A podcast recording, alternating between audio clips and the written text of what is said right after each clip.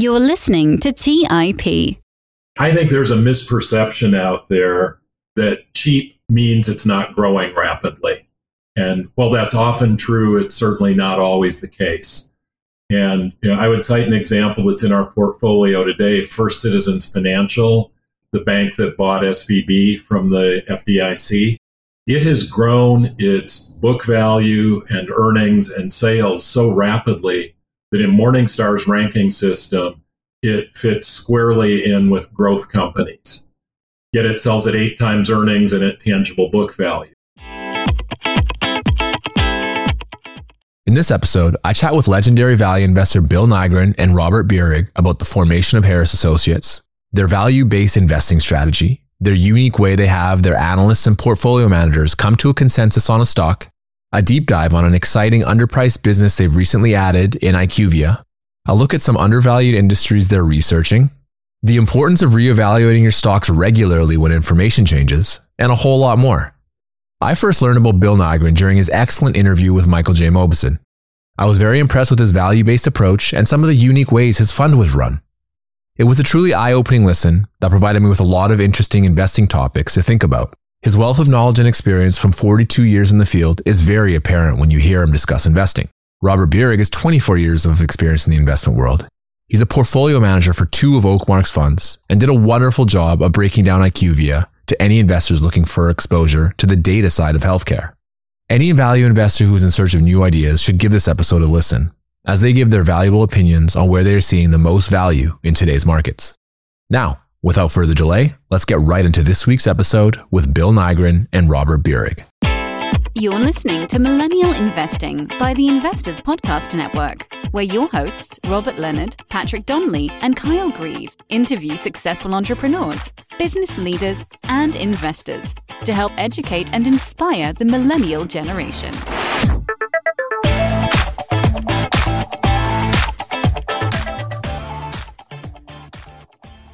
Welcome to the Millennial Investing Podcast. I'm your host, Kyle Grieve, and today we bring Bill Nygren and Robert Bierig onto the show. Bill, Bobby, welcome to the podcast. Thank you, Kyle. It's a treat for us to be here today. So, I've been a big fan of you guys for the last few years, and I know listeners are going to learn a ton from you today about the two of you from how you invest at Oakmark, as well as going over an exciting new addition into your portfolio in the, uh, the business IQVIA. Bill, I wanted to kick things off with a question for you. Can you tell us a little bit more about the history of the fund, what differentiates it from competitors, and how you've utilized a value based approach so successfully? Sure. When I joined Harris Associates 40 years ago, it was primarily a private wealth management business, and it had a very deeply held belief in long term value investing. And as my generation started to grow up in the firm, we wanted to have a way not only that we could invest our own money, but that we could bring friends and acquaintances into Harris Associates before they had a $5 million minimum that you needed to be in a high net worth account. And we looked at the mutual fund industry and thought there were five important ways that we could differentiate relative to the competitive set. First, we thought we could build a strong brand where the name Oakmark would mean something. Most of the firms try and do so many things under one brand that we felt it diluted the value of the brand. But we wanted the Oakmark brand to be synonymous with value investing. And not only in the Oakmark fund, but any additional fund that we would offer, it would be a value investing framework that determined what stocks went into it. Secondly, we wanted our communications with shareholders to be educational. I think a lot of our industry communicates directly with their shareholders only the twice a year that's required by law. And that tends to be limited to which are the stocks that help performance and which hurt. We wanted to take advantage of the opportunity to connect with our shareholders quarterly and to try to educate because we believe to be a successful investor in equities, you need to be a long term investor. And that requires understanding how your fund managers think, not just looking at the results. So we write quarterly, our materials available on oakmark.com. And it tends to be some of the more insightful commentary that you see in the fund industry today. The third thing is we felt the advantage we could bring to the table was our stock selection skill. And we noticed that across the fund industry, managers really diluted their stock selection ability by having a hundred or more names in their portfolios. I think that approach only makes sense if you're trying to really hug an index and make sure you don't underperform by much. But when you think stock selection is your skill, the fewer names you have in the portfolio, the more that skill influences the results. So our most diversified product, the Oakmark Fund, has roughly half the names in it of an average mutual fund today. Fourth, we wanted to maximize total returns on an after tax basis over a long time horizon. Most of the fund industry at that point in time would look at either return through capital appreciation or return through income and prioritize one over the other. And very few funds paid attention to after tax returns. We thought we could have an edge by being indifferent between growth that came from capital appreciation or dividend income and to minimize the take of taxes to maximize after tax returns. And then last, we wanted to align the incentives of our managers with our shareholders. Uh, we thought it was interesting that across most of the fund industry, the investment by the management teams was very small we started Oakmark because that's how we wanted to invest our own money. And we're proud of the fact today that for our portfolio managers on these funds, their personal investments in the funds that they manage are the largest investments that they have. So we thought if you combine those five differences, it would give us enough of a point of differentiation that a small one office firm in Chicago could compete effectively with the giants in the industry. Just browsing at your portfolio, I see you guys own a really good mix of both traditional value stocks and growth businesses. Do you use specific growth hurdles such as, you know, per share revenues, profits, free cash flows, et cetera, when determining whether a business fits into your criteria? We would say that everything we own is a value stock, and some of them happen to grow more than average. And all of those metrics you mentioned are metrics that we will use occasionally, but we're using those to try to get to an estimate of the rate of per share value growth. And what we are looking for, in addition to buying companies at a big discount to what we think their intrinsic value is, we want the combination of per share value growth and dividend yield to at least match what we expect from the market. And in that way, we can then have the patience that you need to be a successful value investor because the more time that goes by, the larger the valuation gap is. Yeah, that makes sense. So you mentioned that you consider yourselves pure value uh, investors, which I can't disagree with. But what would you say is the difference between a growth stock and a value stock? Do you think there is a difference at all? We could spend the whole hour on this question, and I'll try not to make it take that long.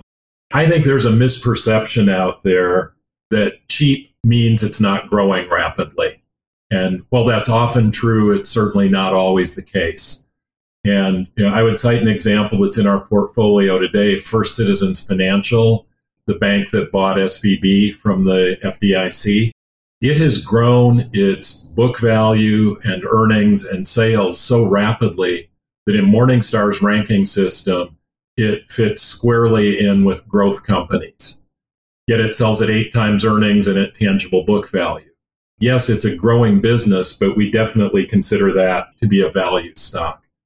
I think the biggest difference between growth and value investors is how far into the future they're willing to look. A growth investor is often trying to make an estimate of how the next decade or two will be different than the present is. And we, like most value investors, think our crystal ball gets cloudy much faster than that. So we don't ever want to invest in a company where you need to have it sell at more than a market multiple seven years from now to justify the price that you're paying today. That does rule out a lot of the really high PE multiple stocks. But as you said, our portfolio, despite that constraint, uh, does have a lot of good growth companies in it. On your site, you say that you want businesses with executives who think and act like owners. Could you elaborate a little bit more on that? Sure. I think one of the problems or potential problems you have as a public equity investor is the agency issue that the executives managing the companies aren't the owners of it. We, the shareholders, hire those executives to run the business in our best interest. And there can be differences between how a professional manager maximizes their personal economics and what's best for the outside shareholders. And you know, you can cite examples of companies that have gotten bigger by making overpriced acquisitions, for example. Makes the manager's job bigger and probably pays better because of that, but it destroys per share value for the shareholders. So we want to make sure that the managements we're investing in maximize their personal economics by doing the right thing for the outside shareholders. So when we look at the metrics that determine their performance compensation, generally we want to make sure there's a denominator.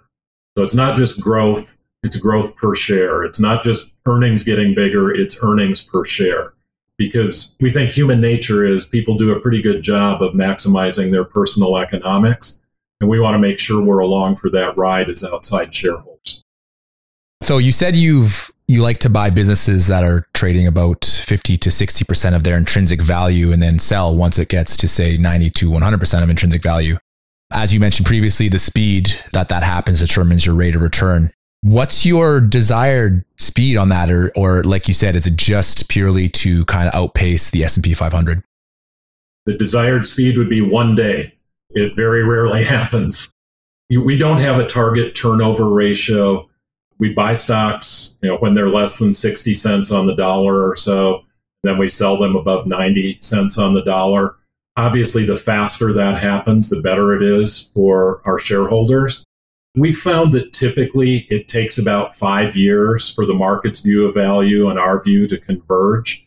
And that's why it's so important that we aren't invested in value traps where the best days are behind them, they're competitively disadvantaged, and they might actually be worth less five years from now than it appears they're worth today.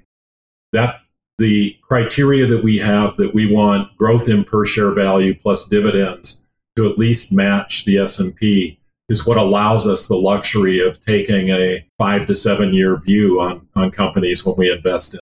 And yes, of course we want to do better than the S&P or any other equity index that you can think of, but we also don't want to lose sight of we're investing real money for real people to help them meet real world financial goals. So it's not a game to us of, you know, trying to do a few basis points better than the S&P. We're trying to grow people's capital so that they can meet their financial needs for education, retirement, etc. And growth of capital in real terms is just as important as beating our competitors, beating the S&P or any other index. Let's imagine that you do the modeling on uh, one of these businesses and the price reaches your intrinsic value. How do you make adjustments to your intrinsic value as time goes along? Because uh, you know, if you're looking at really good businesses, obviously sometimes they get even better than you than you first imagined. Yeah, really important question because many of our long-term holdings have risen way above what our initial estimate of intrinsic value was. So our analysts uh, do maintenance work on every stock that's in our portfolio and update their best guess of business value based on any new information that comes out. And we want this process done formally, at least quarterly, but really it's it's constant. That if a company, a similar company is acquired, that might help us refine our estimate of what multiple is appropriate for the earnings. If earnings come in a little better or worse than expected, we want to make sure we're adjusting our long term estimates for any of those shortfalls or excesses that we believe are likely to be sustainable. So if an analyst, let's, I'll just make up numbers, stocks at 60, the analyst thinks it's worth 100. And uh, if it got over 90, we'd sell it tomorrow. But a year from now, that 100 is probably 107. Two years from now, 115. And by the time we're out five or six years, it could be 50% higher than what our initial estimate of value was. But once the stock reaches our estimate of fundamental value, it's sold. The only reason we might drag our feet would be to let a holding go long term to lower the tax bite. But we don't become momentum investors just because something has worked out. So, Bill, on your conversation on value investing with legends, you mentioned a very interesting framework that exists between your analysts and fund managers. In order for a stock to qualify for entry into the portfolio, it must be greenlit by senior management team before it can make it into the portfolio. Can you discuss a little bit more about how you came about this approach and why it works so well for you guys? Sure. And I think most people are really surprised to find out I've been doing this for 40 years. I have never been able to put a stock into the portfolio just because I think it's attractive. This is a policy that was in place 40 years ago uh, when I joined Harris Associates, even before we had the Oakmark Fund. As I mentioned, we were primarily a private wealth management business. And that meant most of the professionals here who were responsible for those portfolios were more client contact, client relation managers, as opposed to spending all their time thinking about investments.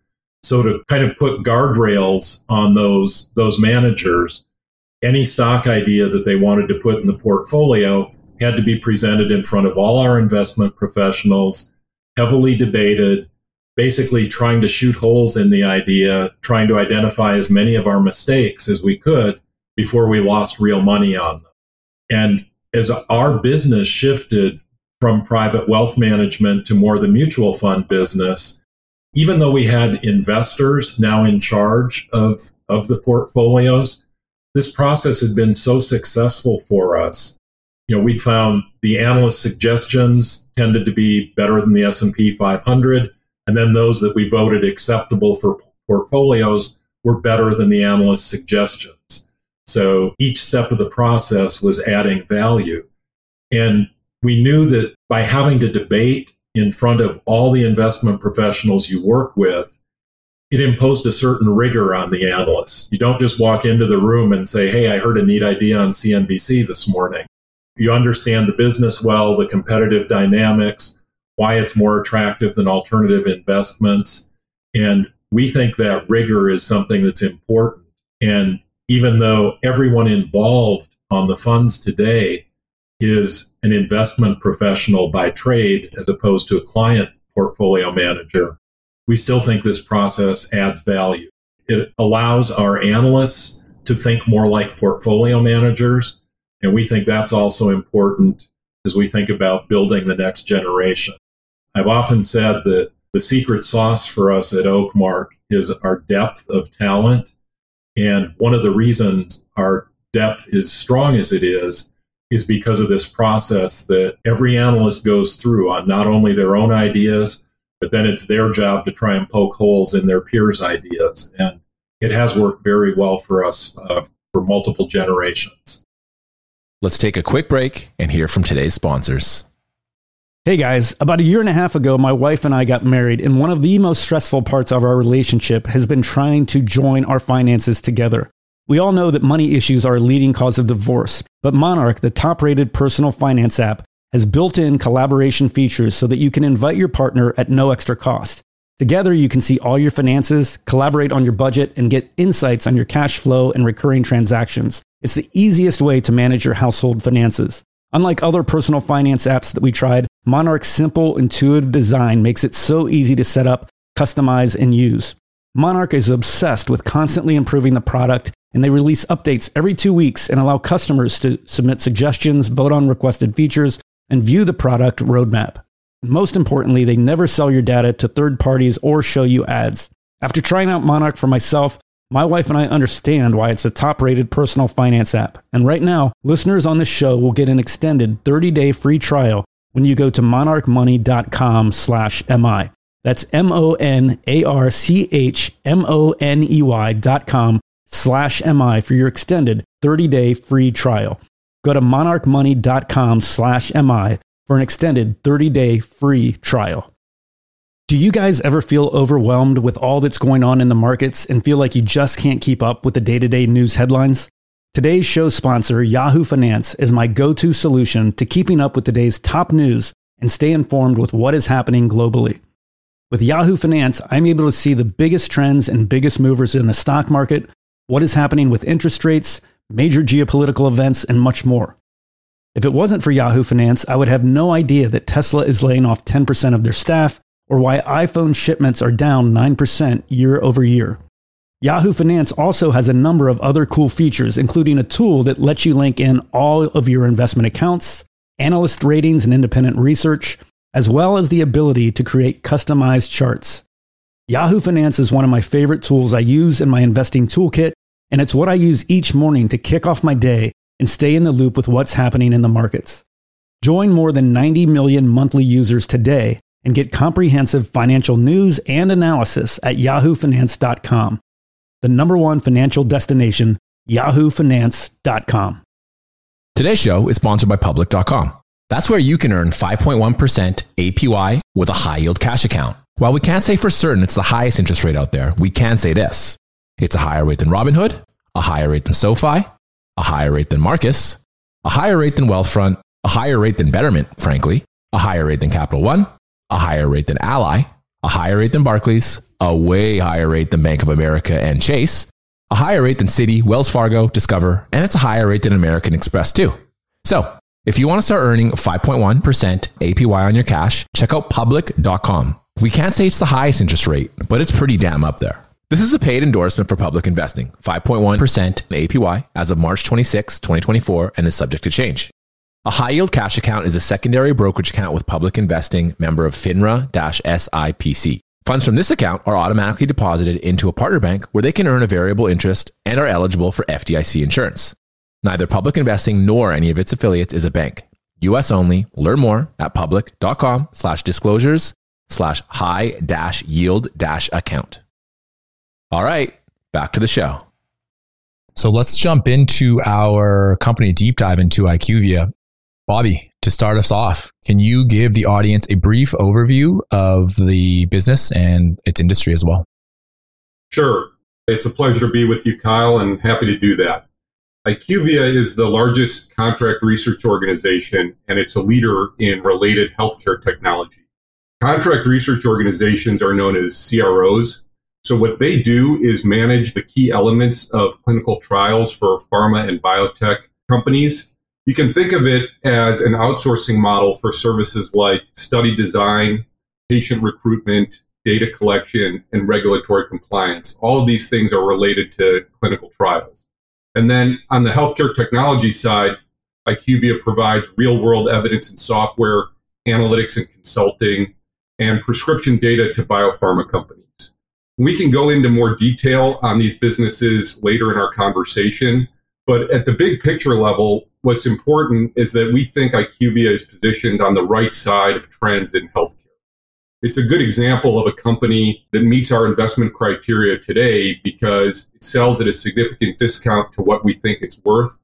It's growing per share value. In fact, it's doing so at an above average rate and it's run by a good management team with a track record of both strong operational performance and capital allocation.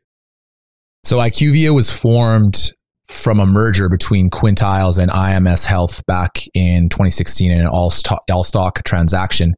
Can you discuss this merger in a little more detail for the audience? Yes. As you mentioned, IQVIA was, you know, was formed through this combination that happened around seven years ago. The deal closed in October of 2016. It was structured as an all stock merger. IMS shareholders uh, owned 51% of the company. Quintile shareholders owned 49% of the company.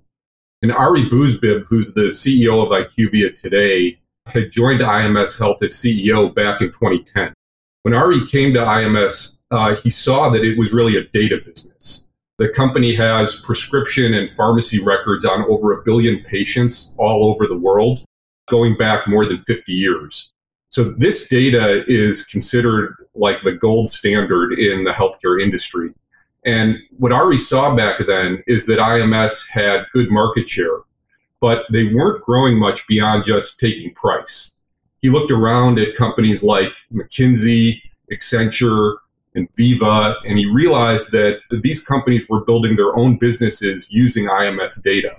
So Ari saw an opportunity to broaden what IMS was doing by investing in technology and saw that they could create a much larger addressable market opportunity. He could leverage this core data to grow in analytics and consulting, and he could do higher value work for pharma clients. Ultimately, the combination with Quintiles was really a natural extension of Ari's strategy. The logic of the merger was that you could run IMS data through Quintiles CRO pipes to accelerate growth and gain share. So, can you tell me a little bit more about the CEO, Ari Bousbib? What was his previous work history? You mentioned that he was with one side of the merged companies. And how do you think he's done so far with IQVIA? Previously, Ari uh, had spent 14 years at United Technologies. He ran their commercial companies, which included Otis Elevator, Carrier, and their fire and security business. These are he, he, he's a former partner at Booz Allen, so he's done a good job throughout his career. I think he's done an excellent job with IQVIA. Before he came in, Quintiles was the largest CRO, but it, it really wasn't reaching its full potential. I think Ari said back then that Quintiles was the Rolls Royce of CROs. It had a large existing book of business, but it didn't do enough selling. And Ari saw this opportunity to add salespeople, focus more on the emerging biopharma companies that drive a lot of the growth in the industry, and eliminate this kind of middle management overhead. Bringing Quintiles and IMS together, you know, what they did was they improved trial design, they provided more efficient site identification and they accelerated patient enrollment. And that's translated to the fastest bookings growth and the highest book to bill ratios in the industry. So if you step back, IQVIA has gone from around $9 billion in pro forma revenue at the time of the merger to a little over $15 billion today. And the adjusted earnings per share has gone from less than $4 to more than $10. Management has also bought back around 25% of the, of the share base since that merger. And the last thing I'll say on Ari is that he thinks and acts like an owner because he is an owner. You know, Bill had mentioned earlier in the conversation that we like to see people that have significant skin in the game.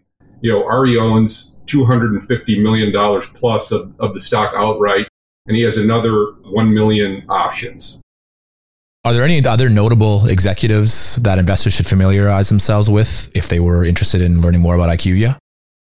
Well, I think the, the CFO, Ron Bruehlman, is, is someone else to uh, become familiar with. He, Ron has been with Ari for many years. He became the CFO of IQVIA in 2020, but before that had been CFO at IMS prior to the deal and, and then was a, an advisor to Ari he actually started out working with Ari at United Technologies, so they've known each other for a long time. So let's jump into some of the details of IQVIA's two major segments. Which of these two segments excites you the most and why? I think both of the major segments are exciting. The R&D solution segment accounts for a little more than half of total profits.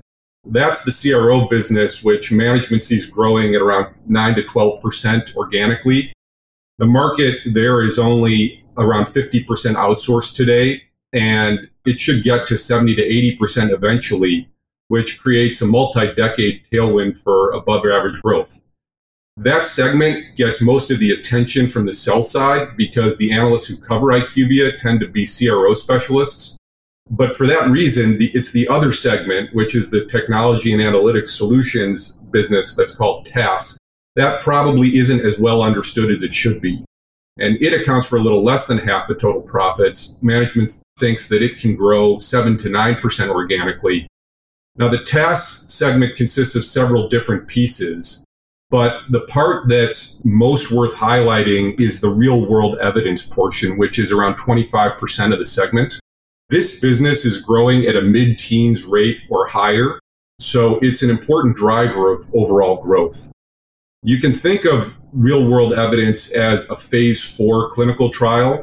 So when you do a, a, typical clinical trial in phases one to three, it's mostly about determining the safety of a drug.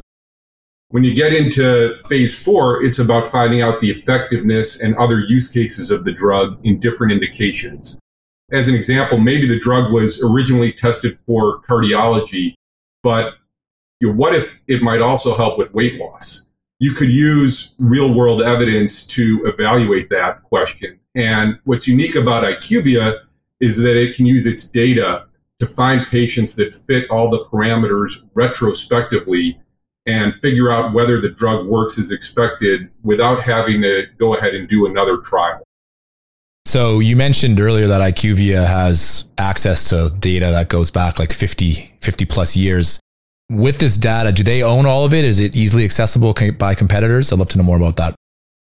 Yeah, this is a really important question. What's unique about the IMS data is really two things. One, it's global, and two, it has full depth and breadth. It's it's more detailed than anything else that's out there. ICON, which is the second largest CRO, also has data through Symphony, but that's mainly limited to US pharma data. It, it doesn't help you recruit in Europe, China, Africa. And IQVIA's data, it consists of prescription records, pharmacy records. It's linked to historical data sets. It comes from many disparate sources. Like the, the secret sauce here isn't really the raw data per se. It's about the cleaning, the curating and the linking that's done to pull together a picture on more than a billion non-identified patient lives. And like I said earlier, IQVIA has this data going back more than 50 years. Just talking about that data, obviously that's one of their competitive advantages, but do they have any other major competitive advantages over peers that you'd like to share? I think it's really kind of what they do with the data. I mean, the peers, if you want to talk like Icon and PPD are good companies. They're very strong operationally. But what differentiates IQVIA is its ability to find patients and find sites using the data really quickly. And, and Icon and PPD can't compete with IQVIA when it comes to that. And so, just looking at their revenue, do they have any concentration risks between any of their customers, or is it pretty well diversified? It's pretty well diversified. This is a really big business and it's a global business. So, IQVIA right now is trading about 22% below its 2022 highs. I assume this drop in share price was probably a driving force on what got you interested in the business in the first place. Can you tell me why the market has punished the share price so badly and why you think sentiment will change? Well, I think there are two main controversies to highlight. First, there are fears about the emerging biopharma funding environment. Second, there's a slowdown in the economically sensitive part of the technology and analytics, that TAS segment. I'd be happy to talk about each of those briefly if that would be helpful. Absolutely. So, on the EBP funding issue, there was a big decline in 2022 after a couple of boom years funding got as high as 130 billion in 2020 and 120 billion in 2021 but it fell to 60 billion dollars in 2022 now that sounds scary but it's really not weak on an absolute basis. It's just back to where it was before the boom which is a pretty normal level with more than enough money to fund good science. Also IQVIA isn't feeling a hole today because much of the money that was raised during the boom went toward early stage, more, more speculative stuff that was never going to make it through to later stage phase two or three trials, which is where IQVIA plays. And then on the, on the slowdown that happened in, that's going on in TAS, consulting, which is sensitive to the economy, is causing modest pressure on growth. The organic growth in the TAS segment is running at around 6% this year whereas the typical growth rate is usually seven to nine. If you pull out consulting, the rest of the segment is growing at eight and it grew 9% last year. So all things considered, we view this performance as solid considering the, the macro environment. We see the slowdown there as, as more of a blip, but it's enough to scare away some healthcare investors who put a very high premium on stability. So a lot of pharmacy businesses were seeming to ride some pretty heavy COVID tailwinds, but IQVIA is continuing to see really good organic growth rates in both segments that you've already outlined. Do you see organic growth rates in kind of that 9 to 12% range that you mentioned being sustainable over the next uh, few years? IQVIA's COVID revenues should be around $400 million this year.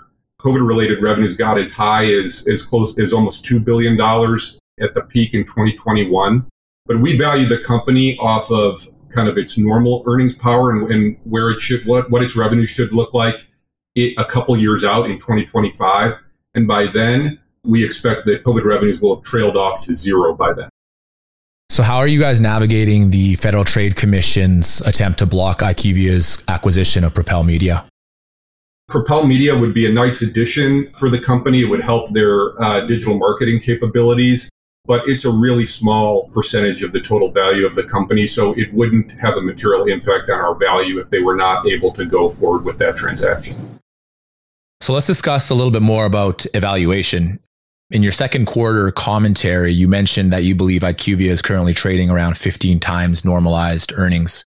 What do you feel is a reasonable normalized earnings multiple? And can you explain what adjustments that you made to their current earnings to come to that figure? At the time of our initial purchase, IQVIA was selling near a trough multiple, as you said, around 15 times our estimate of, of the normal earnings. This is well below the market multiple and well below where IQVIA has traded historically, even though the company has prospects for sustainable growth at an above average rate it usually trades at a premium to the market. When we think about the normal earning power, we look at what the business can earn a couple of years out, like I said a minute ago, and we add back amortization of intangibles. We factor in share repurchases between now and then. You know, management targets that 8 to 10% organic revenue growth, and we think the operating income growth should be at least that fast due to operating leverage.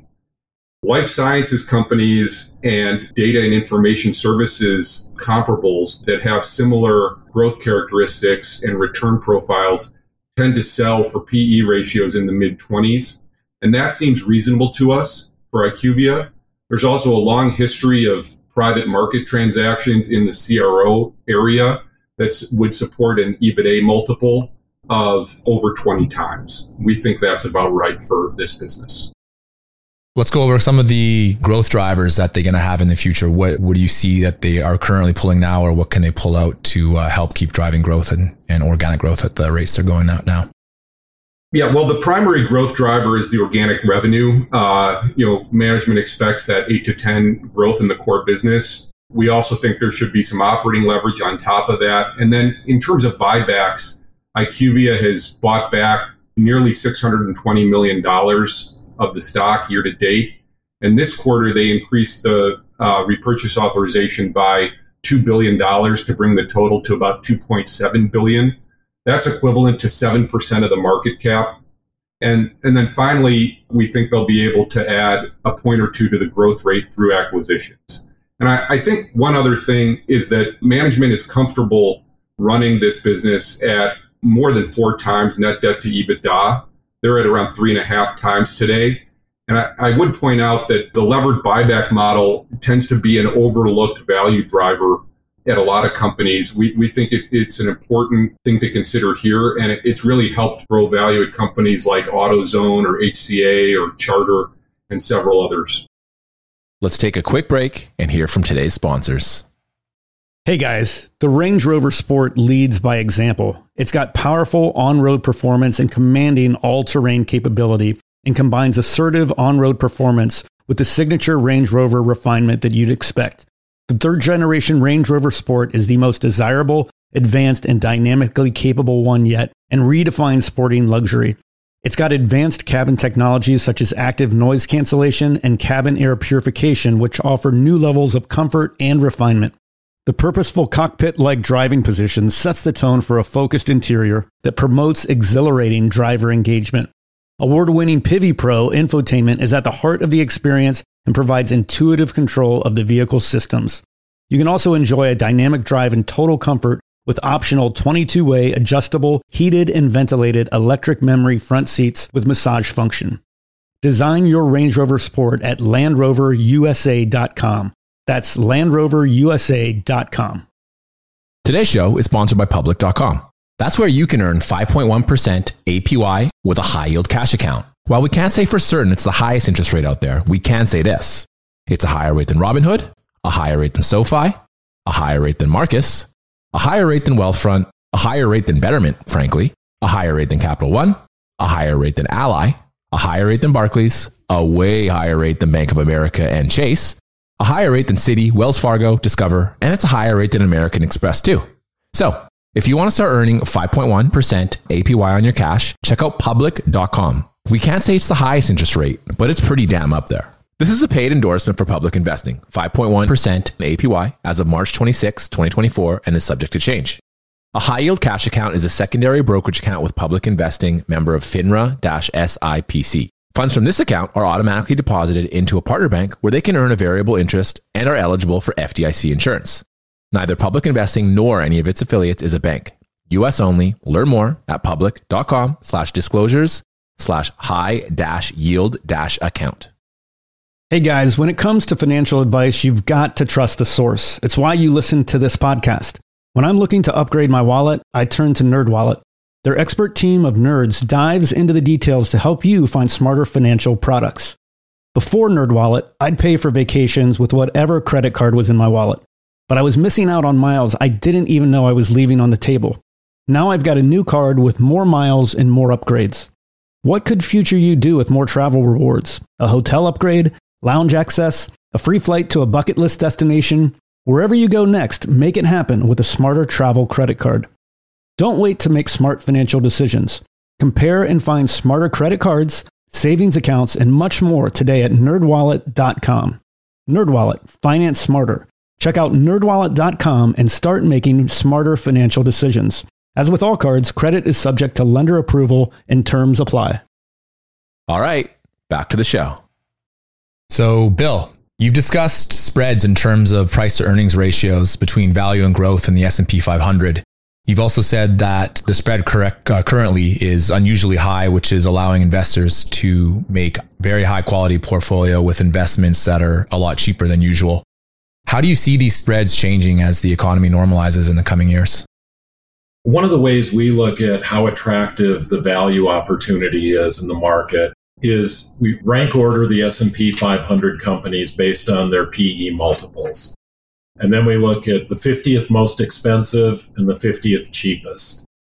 And today, the 50th most expensive S&P stock sells at about 60 times expected earnings. The 50th cheapest sells at about eight and a half times. So the multiple of the expensive stocks to the cheap stocks is about seven times. We've kept this data since 1990, and the average over the past 33 years has been the expensive stocks are about four times the cheap stocks. So if there are 50 stocks under 10 times earnings, there'd be 50 over 40 times earnings. And it's a pretty tight range around that four times number. Growth tends to get cheap when it's only three times as expensive as the cheap names and it tends to be expensive at about five times. If you go back to the internet bubble around 2000, that ratio did get to nine times. Cheap stocks were about nine times earnings then, and expensive ones were over 80 times.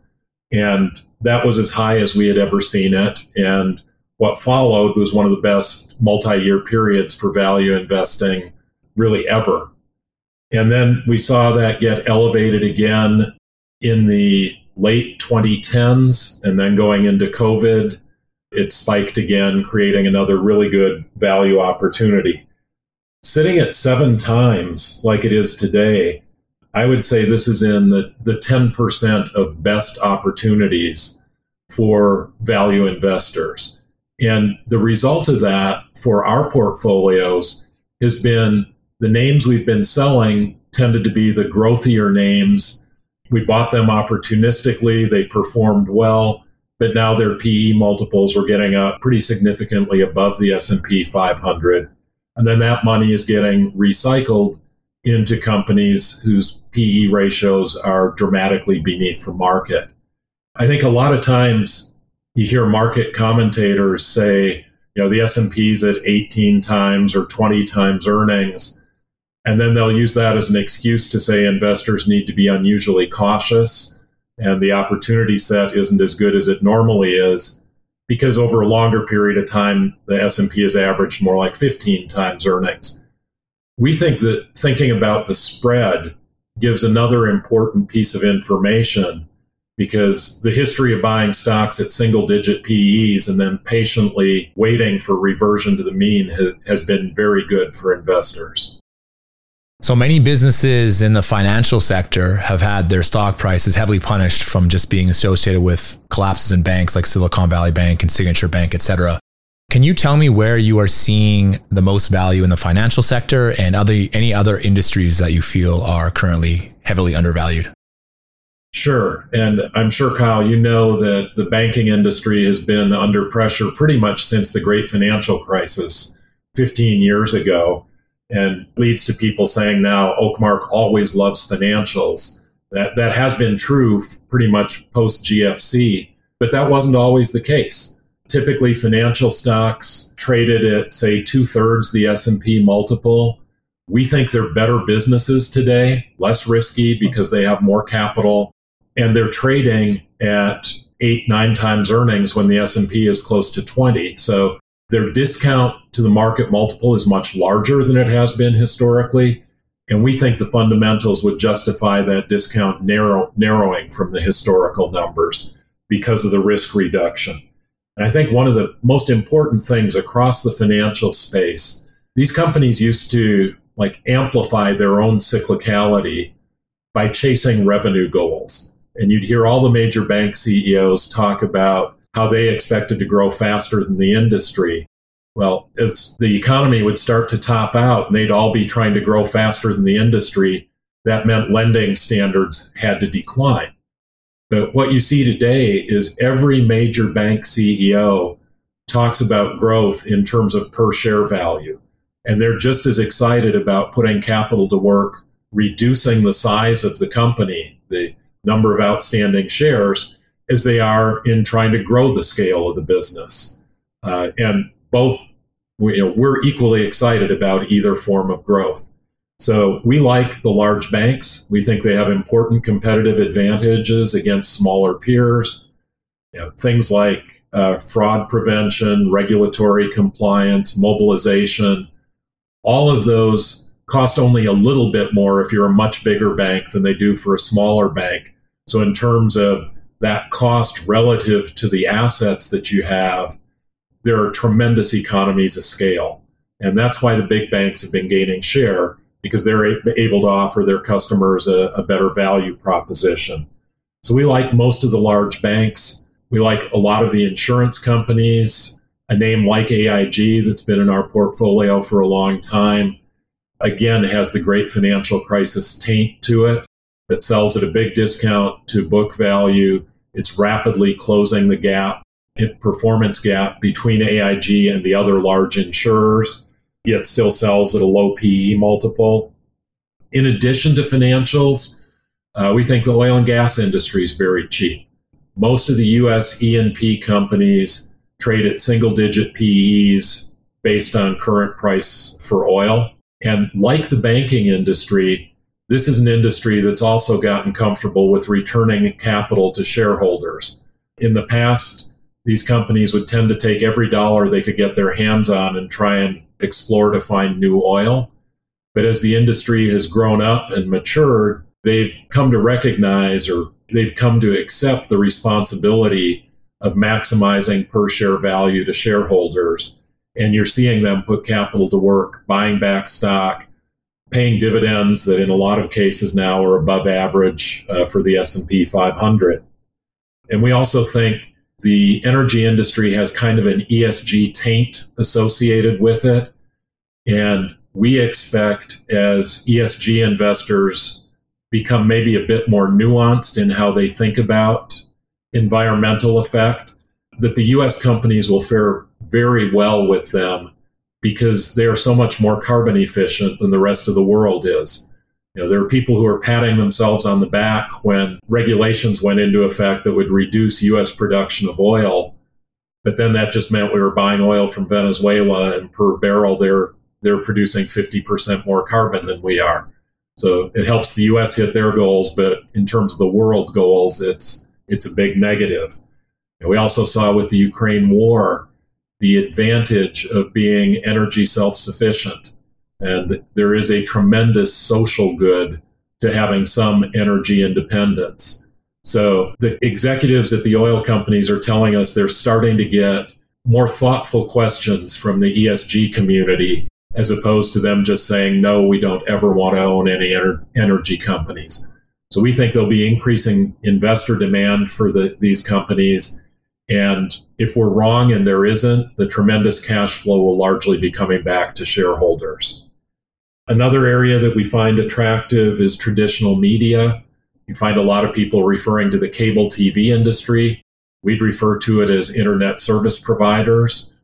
The current battle we're seeing between Disney and Charter, I think highlights that the what used to be cable industry is now making all their almost all their money from providing internet access. And that internet access is going to be necessary for work from home, for video streaming. Uh, we think those companies, single digit PE multiples, are deserving of infrastructure type multiples that would be significantly higher in some cases higher than the S&P 500. And then last, I would mention uh, consumer durables.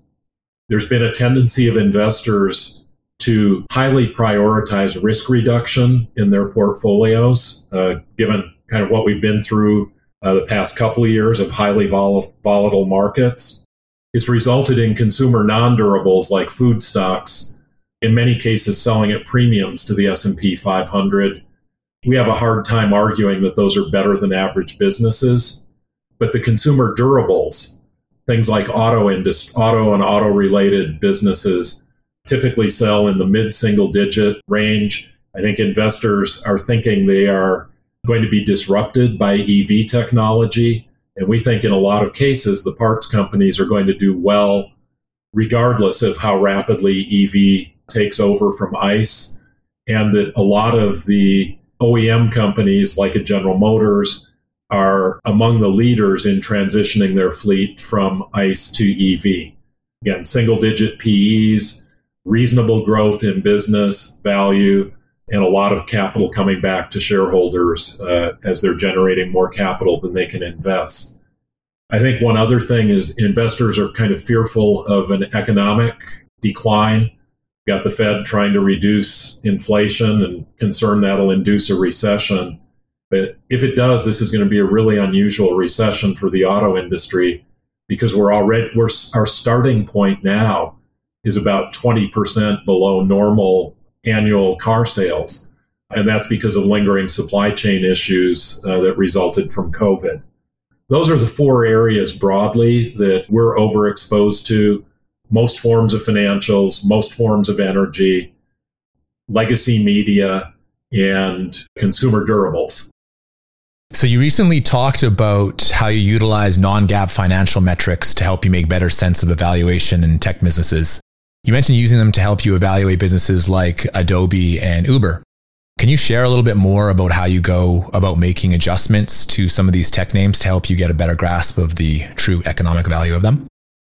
Sure, I'd be happy to. The two names you mentioned, even though most people would call them growth businesses, we didn't have to do much changing to their financial statements to highlight the value at the times we bought them. In the case of Adobe, the stock had fallen a fair amount and then they announced the acquisition of Figma and their stock fell by more than the entire acquisition price of Figma. It got so low that on a year out basis, they were looking at a higher cash flow yield than the S&P 500 had. And we have always believed Adobe was an excellent above average business deserving of a premium multiple. So seeing that multiple go to a discount within a one to two year time period was, was pretty attractive to us. And in the case of Uber, at the time we purchased it, it had a double digit cash flow yield. So greater than 10%. Now, there are a lot of companies we've invested in over the years that have required us to make some adjustments to GAAP numbers. And the reason is that GAAP accounting was really designed for an industrial world. And when an industrial company wanted to grow, they'd build a new plant. And because that plant would last for 30 years, instead of that expense going through the income statement, it would go on the balance sheet and then it would go through the income statement 130th each year as a depreciation expense.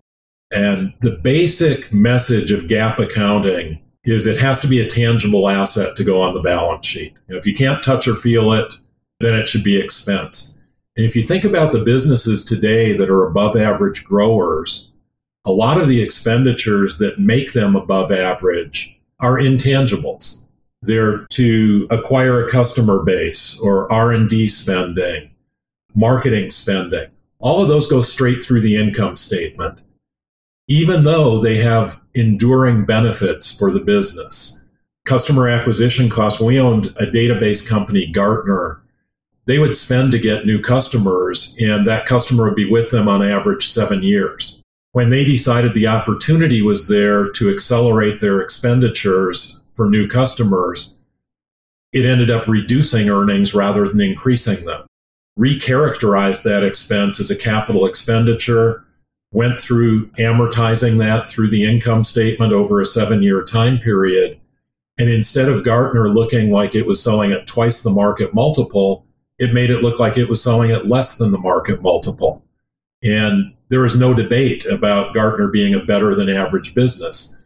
Most people were talking about did it really deserve to be at 35 times earnings? But we thought that was a case where GAAP accounting just wasn't doing justice to a very high quality business. This is something we've done at Oakmark since our inception.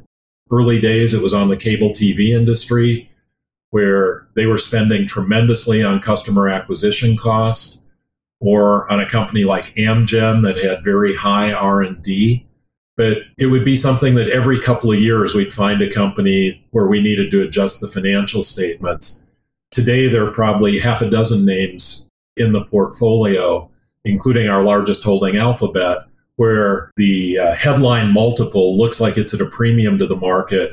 But after you make a few adjustments, you see that like the basic search business is actually available at a discount.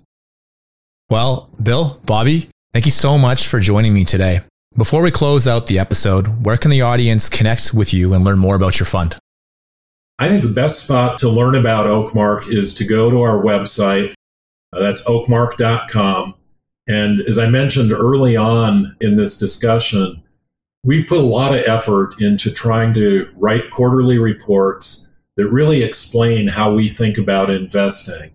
And an investor who wants to try and understand us can go to our website and read probably the past five years of quarterly reports that we've written. None of that gets changed. We don't pro, pro forma it for mistakes that we made back then. So you can see our comments real time about our successes and our failures, what we thought about the market, what it was causing us to do differently in our portfolios. And I think somebody who puts in the time to read those reports will come away with an understanding of how we invest that would give them the confidence to be a long-term Oakmark investor which is what we think you need to be to make a success of a long term value investing style. Excellent. Well, thank you guys very much. Thanks, Kyle. Thanks, Kyle. Okay, folks, that's it for today's episode. I hope you enjoyed the show, and I'll see you back here very soon. Thank you for listening to TIP. Make sure to subscribe to We Study Billionaires by the Investors Podcast Network. Every Wednesday, we teach you about Bitcoin, and every Saturday, we study billionaires and the financial markets. To access our show notes, transcripts, or courses, go to theinvestorspodcast.com. This show is for entertainment purposes only. Before making any decision, consult a professional. This show is copyrighted by the Investors Podcast Network. Written permission must be granted before syndication or rebroadcasting.